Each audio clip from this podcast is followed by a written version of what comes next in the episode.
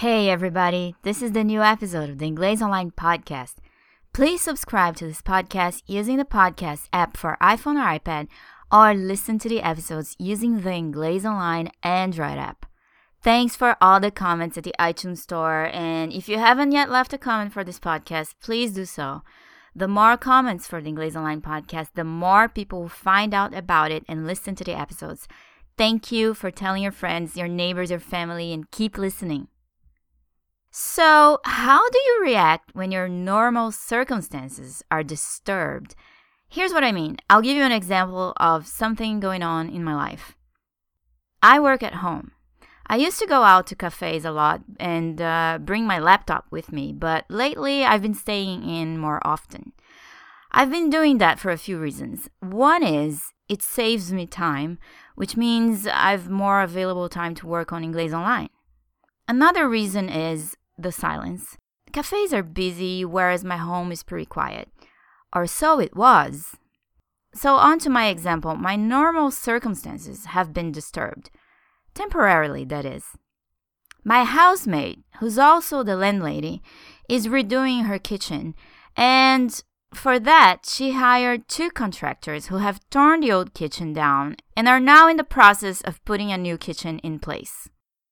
Obviously, tearing down the kitchen involved making noise. A lot of noise. And coincidentally, I had a job to do this week that involved recording my voice for a couple of hours.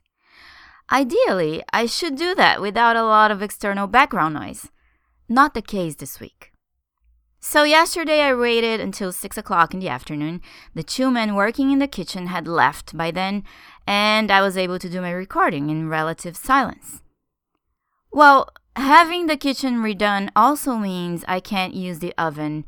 Actually, we can't use anything that used to be in the kitchen except the fridge.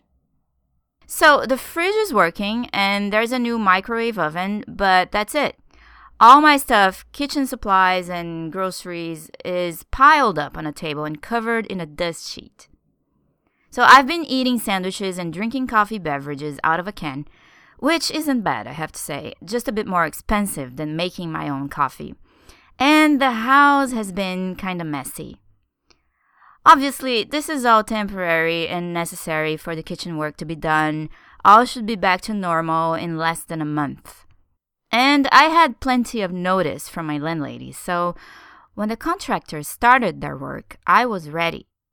Still, it got me thinking about temporary disturbances and how we deal with them.